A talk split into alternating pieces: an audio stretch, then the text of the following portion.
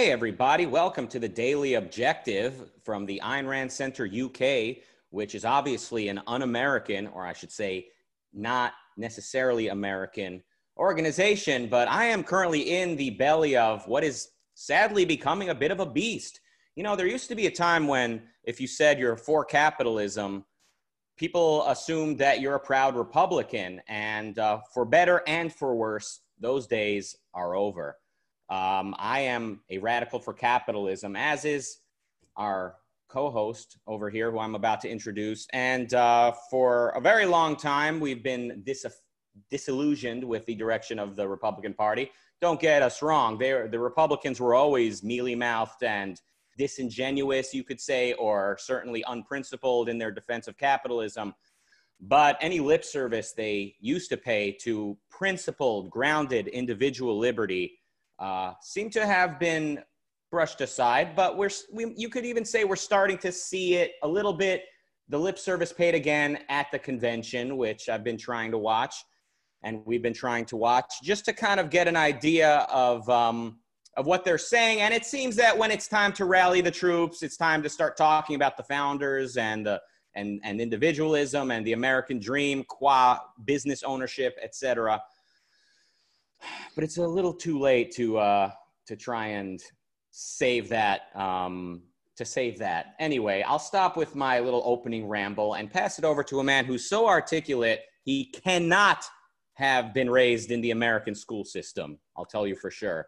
Please uh, welcome a man who hails straight from Athens itself, Nikos Sotirakopoulos. Hello, hi Rucka, hi everyone. So yes, one could say it's a loss of time watching the convention. Actually, it's not a loss of time because it gives you an idea of where the party is going. And there's one main question for me. Is the Republican Party hijacked by Trump and Trumpites, but otherwise there is hope? Or is there like no hope, full stop? And we're gonna find out. But before we go to the to the convention, Trump released two days ago his 50 points, 50 50 points for his second term. And I want to read you some stuff and ask for your commentary. I mean, that would be good. That would be fun as a drinking game on who said it, Donald Trump or Bernie Sanders. So listen to this, for example. Under the title Jobs, create 10 million new jobs in 10 months. Two, create 1 million new small businesses. Now, this could be very well be like the five year plan of, I don't know, like the Communist Party of Soviet Union, we're going to create 10 million jobs. Now, it doesn't say even like encourage. It's like I will create 10 million jobs. And Yaron Brook had a very good moment when he gave Trump the nickname uh, Central Planner in Chief. And this oozes central planner, central planning. Or listen to this on healthcare he begins by saying, put patients and doctors back in charge of our healthcare system. So you read this and you're like, yes. And then next, like literally two points below that, cover all pre-existing conditions, protect social security and Medicare. It's like it's two different parties and it's it's it's like their programs were mixed. Or listen to this one education. Provide school choice to every child in America. Yes. Next point. Teach American exceptionalism. so provide choice, but I'm going to tell you what to, to teach. And the worst of the worst, which I couldn't believe it, and I kind of refreshed the page just to make sure this is not uh, this is not like a, uh, the onion or something. Quote: prohibit American companies from replacing United States citizens with lower cost foreign workers. Notice he doesn't talk about illegals or immigrants or whatever. Prohibit American companies from replacing United States citizens with lower cost foreign workers. Now, excuse me, but when I hear in the convention people denouncing socialism or whatever, I'm not sold. Yeah, and um, the sad thing is, the only things that Republicans really feel strongly about are conservatives. The, the things that they're willing to die on the hill defending is the so called rights of the unborn, you know, uh, first term abortion being one example, guns, Now, I, uh, I, I, support gun, on, gun, gun ownership to the extent I have any opinion about it. But I mean, to treat that like the crux of individual rights, whereas property rights are more open for negotiation. And that's exactly what we see from conservatives. When it comes to uh, property rights, it's a matter of utility. It's a it's contingent on its social value. But when it comes to you know guns and abortion, now this is the the battle of our generation. They'll tell you. So Trump knows how the game is played. He's a populist. I mean, he's a marketer. He's oh, he was a TV star. I used to enjoy his TV show, The Apprentice, Celebrity Apprentice. He would get he would get celebrities, some of them washed up, but not all of them washed up. Some of them are still very much used to having people flatter them and offer them goodies, but they sit in front of Trump and they beg him not to fire them. He knows how to get people to beg. Um, it's a fascinating thing to watch, but it's not. It does not make for the good leader of a free country. He is a born despot. I hate to say it, but if you actually told Trump today, you know what, you have um, to- total control. You are an absolute leader, like like the French monarch not nothing Trump, uh, nothing in, inside of Trump would scream like, wait, wait, what, what could this lead to? Or, or should I even have this much power? He would say, okay, good. I'll do a good job. I'm going to save this country. I will do, I'll create jobs. But yeah, everything you listed, yeah, full of contradictions, creating jobs. I mean, you know, eight years ago when Republicans were running against Obama or, or whenever Republicans were opposed to Obama, they would also talk about creating jobs. But you had people like Hannity and and other conservatives saying we'll create jobs by freeing the market. We'll create jobs by allowing insurance companies to travel across state lines. We're, we're going to create jobs by allowing businessmen to, uh, to, to do their thing without regulating them out of existence. So there was at least the lip service to the merits, the, the value of liberty in economics, but now mm-hmm. it's just a hundred percent whatever is is utilitarian, whatever is um, whatever can be demonstrated to lead to the creation of jobs is the right of a businessman to do, and otherwise it's the government's full uh, discretion to revoke that right. And you mentioned something that brought to my mind Atlas Shrugged. So at some point, the bad guy says something like, well, private property is given to you and you're a guardian basically that you have to make sure that it is used on behalf of the common good or of the community.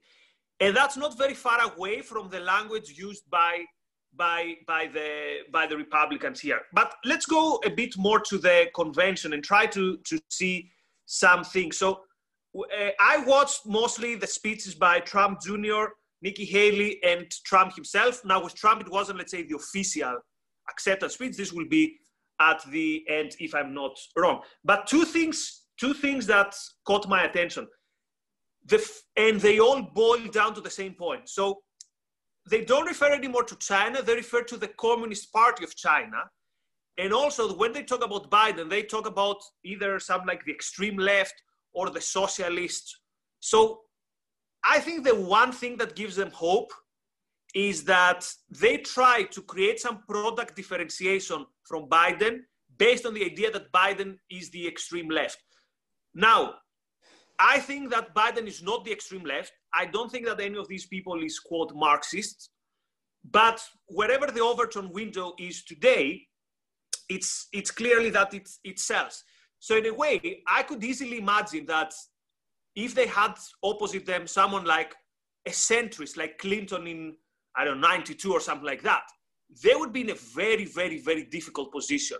But now, because of how the Democrats have sanctioned some of the things that should then be happening, like uh, you know, the riots, and uh, and so when whenever these things went beyond kind of an urge for justice, the, the fact that the, the, that the Democrats have been in favor has created this kind of two ways. The one way is the hard left, and at the end is the Communist Party of China, God knows how, and the other right is the is the is the Republicans. So at least you see in, in this way they pay lip service that tyranny and us. Do you think yeah. this works? I mean, it's an ongoing question. Are is it a good thing that they pay lip service to capitalism and liberty, or does it just tarnish the image of capitalism and liberty. It's an ongoing question. It's hard for me to even decide which is worse. If Republicans uh, distance themselves from capitalism and liberty, or if they speak in the name of it, because yeah, it, it just it just confuses everyone to have Republicans talking about oh those socialists on, the in the Democrat Party are going to ruin this country, and and meanwhile re- what Republicans want to do it's it's a, almost tit for tat what Obama ran on, and the things that Obama promised to do, which which conservatives were protesting against and riling against. Um, it's uh, uh, you know, we, we live in a very, uh, very, very sad day. It, it's, I don't, it's like I don't even know which is worse anymore. When Republicans are paying lip service to liberty, or if if they did, if they would just go ahead and distance themselves from it. Um, but yeah, you know, once upon a time, Clinton and Biden were the radical left. They, these guys are from the hippie generation. I think they all went to college. Obviously, they're definitely, you know, they're anti-Vietnam people. John Kerry and all of them I mean, by the way, we, we hate the war in Vietnam, but that's for another episode. Um, but yeah, these were hippies. And once upon a time, they were the sort of culmination of the university's indoctrination of leftists that were entering politics. And today, Biden and Bill Clinton and even Obama now are seen as establishment Democrats. Whereas we, yeah, we've got the, what are they? Is it is calling them the, the four horsewomen? Uh, is that insulting, or is that or is that what they call themselves, the four horses? They, they call themselves in a. Yeah. They have a particular phrase that uh, that uh, Trump Jr. used. But anyway, we get who mm-hmm. we're talking about. Uh, yeah, um, I mean, yeah. we've had we have like now the the generation of people that are just like immersed, just neck deep in critical race theory and just explicit anti-capitalist rhetoric that are now in politics and that a lot of voters agree with or, vocally agree with, at least on social media. And uh, yesterday's radicals are today's establishment. Meanwhile, uh, you know, there used to be a time when Republicans needed to at least uh, pretend that they were for capitalism. Um, and even then, we had a lot of problems with them. But I mean, compared to today, they were, you know, Milton Friedman compared to today's Republicans. Today's Republicans, they're just, they, it's like they pride themselves in being unprincipled. It's just, you know, I saw Charlie Kirk get up there and give his speech. Uh, he's just explicitly, explicitly Trumpian through and through. I mean, we can have a little bit of um, a little bit of um, patience with him because I mean, he's you know a full a full generate a full high school generation younger than myself. I mean, he's 26 or so. He's you know eight years younger than me or something like that. Now, yeah, he's seven years younger than me even, and I'm still a youngster. So uh, we can have we can be a little bit patient with him, but but he speak he represents a large segment of the voting public, which is why he's speaking at the RNC, which is why he's a successful, wealthy um, political voice to be reckoned with. So. Um, yeah, I mean the, the the the death of capitalism is taking place in the Republican Party before our eyes. Yeah, but here's something very interesting. You mentioned Charlie Kirk or Candace Owens and what made these people prominent? The culture wars, and more specifically, the free speech issue, however it's framed. But here's something interesting. So, free speech was at the center last night also of Trump Jr.'s approach. So, he said uh, basically, we're the party of free speech.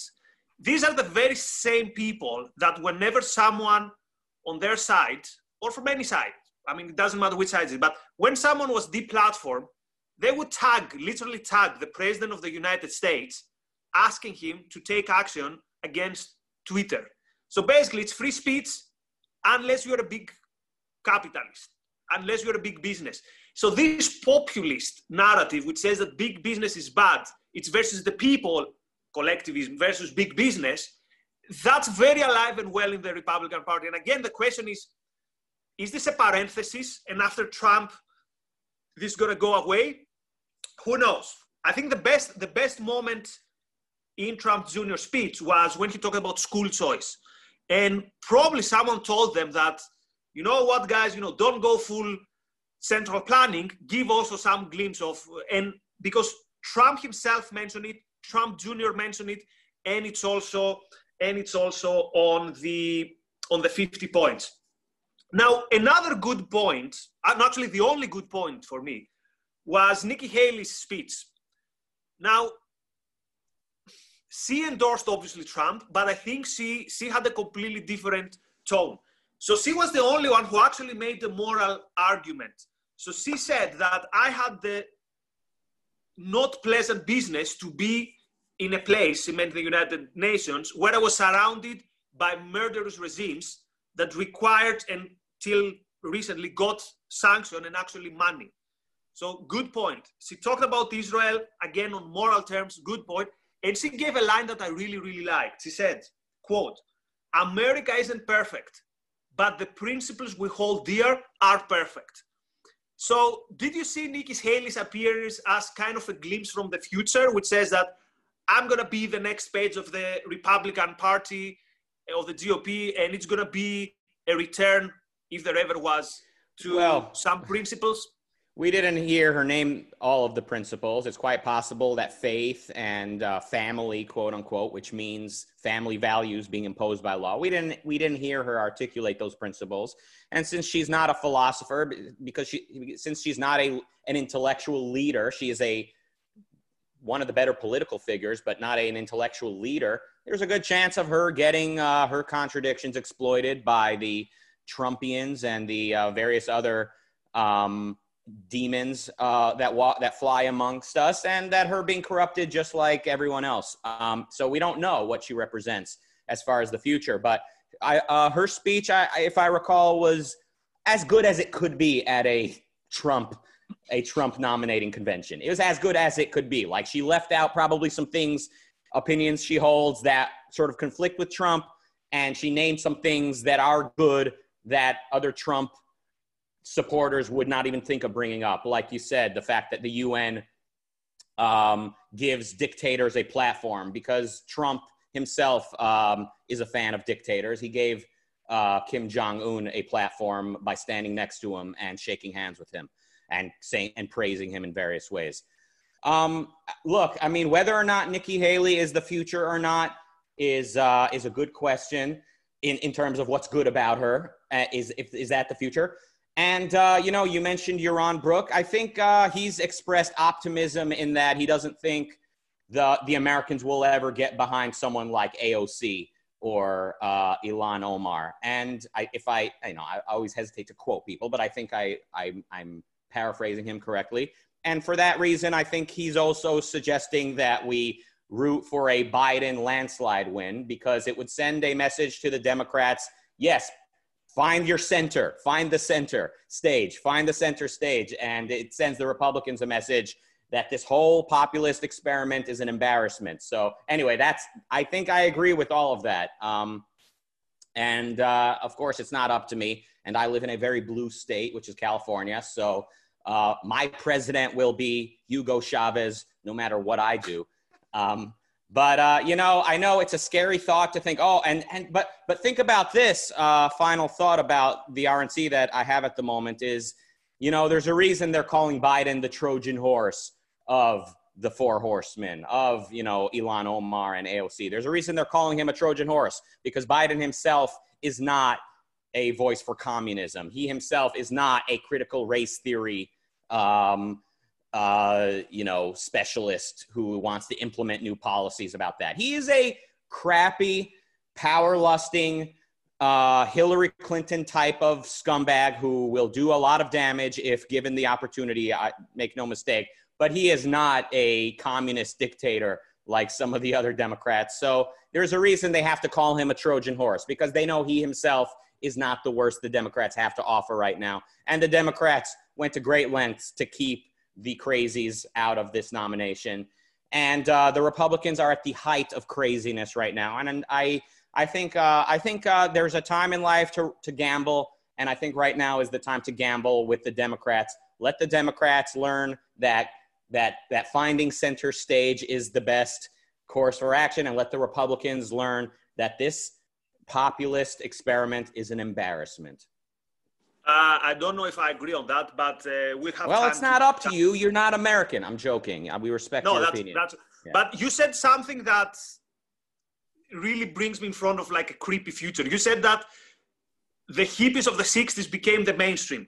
And here's like my rant-splaining message to many young conservatives. So I realize you think this is the election is the most important thing in history. I mean, the may, maybe they are. I don't think they are. I mean, what would we say about Lincoln's election? But anyway, I realize that this is super important. But think about something: the way things are going, and in the way that, as Breitbart said, that you conservatives probably like, that how politics are downstream from culture. Keep in mind that in 20 years, AOC or Ilhan Omar or whatever is going to be the mainstream, is going to be the center. And again, it's not difficult to, to, to kind of smell where the culture is going. So when we say that, you know, it's all about ideas and it's all about philosophy, we, I'm very excited with politics, right? We're going to be up on the election night, which is going to be a gift that we'll keep on giving to our, to our audience. But don't take our eyes from the ball. And the ball is where are the ideas going? Because you could see the 2044, for example, elections, AOC being kind of the voice of, uh, of, uh, of center of reason, quote, based on what else could be happening then. It's probably not going to happen because we're doing a great job and we're going to win in, when the time comes, or at least that's what we are trying to do. But again, keep the eye on the ball, and the ball is philosophy and ideas. Any parting thoughts, Rucka? Absolutely right, um, and it is scary to think of what the future holds when you consider the uh, the ideas that are gaining prominence in the culture. But you know, as far as politics go, the best thing, like I said, is the best thing we can hope to do is embarrass the Republicans for the choices they've been making recently, uh, qua populism and the sort of um, stabbing of the founding fathers in the back. And the best thing we could message we could send to the Democrats is find center stage you know, go for the center.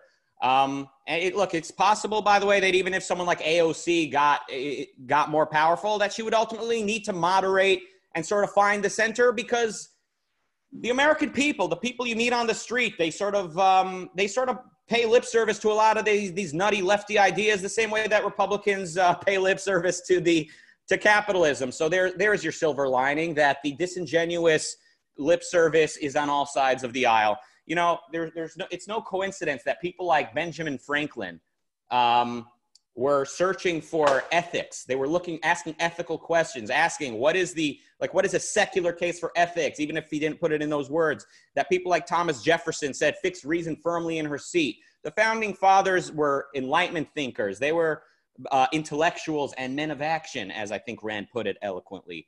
Um, there's a re- there. It's no coincidence that they were asking these questions and that they were willing to die on the hill of individual rights, albeit imperfectly implemented at that time, far from perfect, but still in that context, a bold new step for mankind.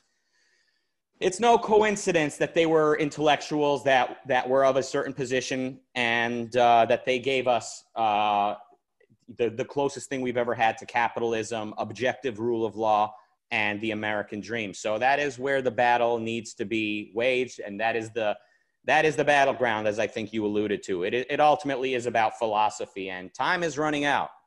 It is, and the one thing you can help in so that we change these things with before time runs out, which is one of my favorite Francisco's quote in that uh, in that money speech, is to help the Rand Center UK and help the great work that Razi and the other people in the group are doing. So how you can do this? You can like the social media pages, Facebook, Twitter, Instagram, share the episodes if you like. And if it's not a sacrifice for you, consider becoming a donor or a member, going to Rand Center UK, I think, slash membership, and consider helping. Anyway, that was all for today from me and from Rucka. All the best. Bye bye.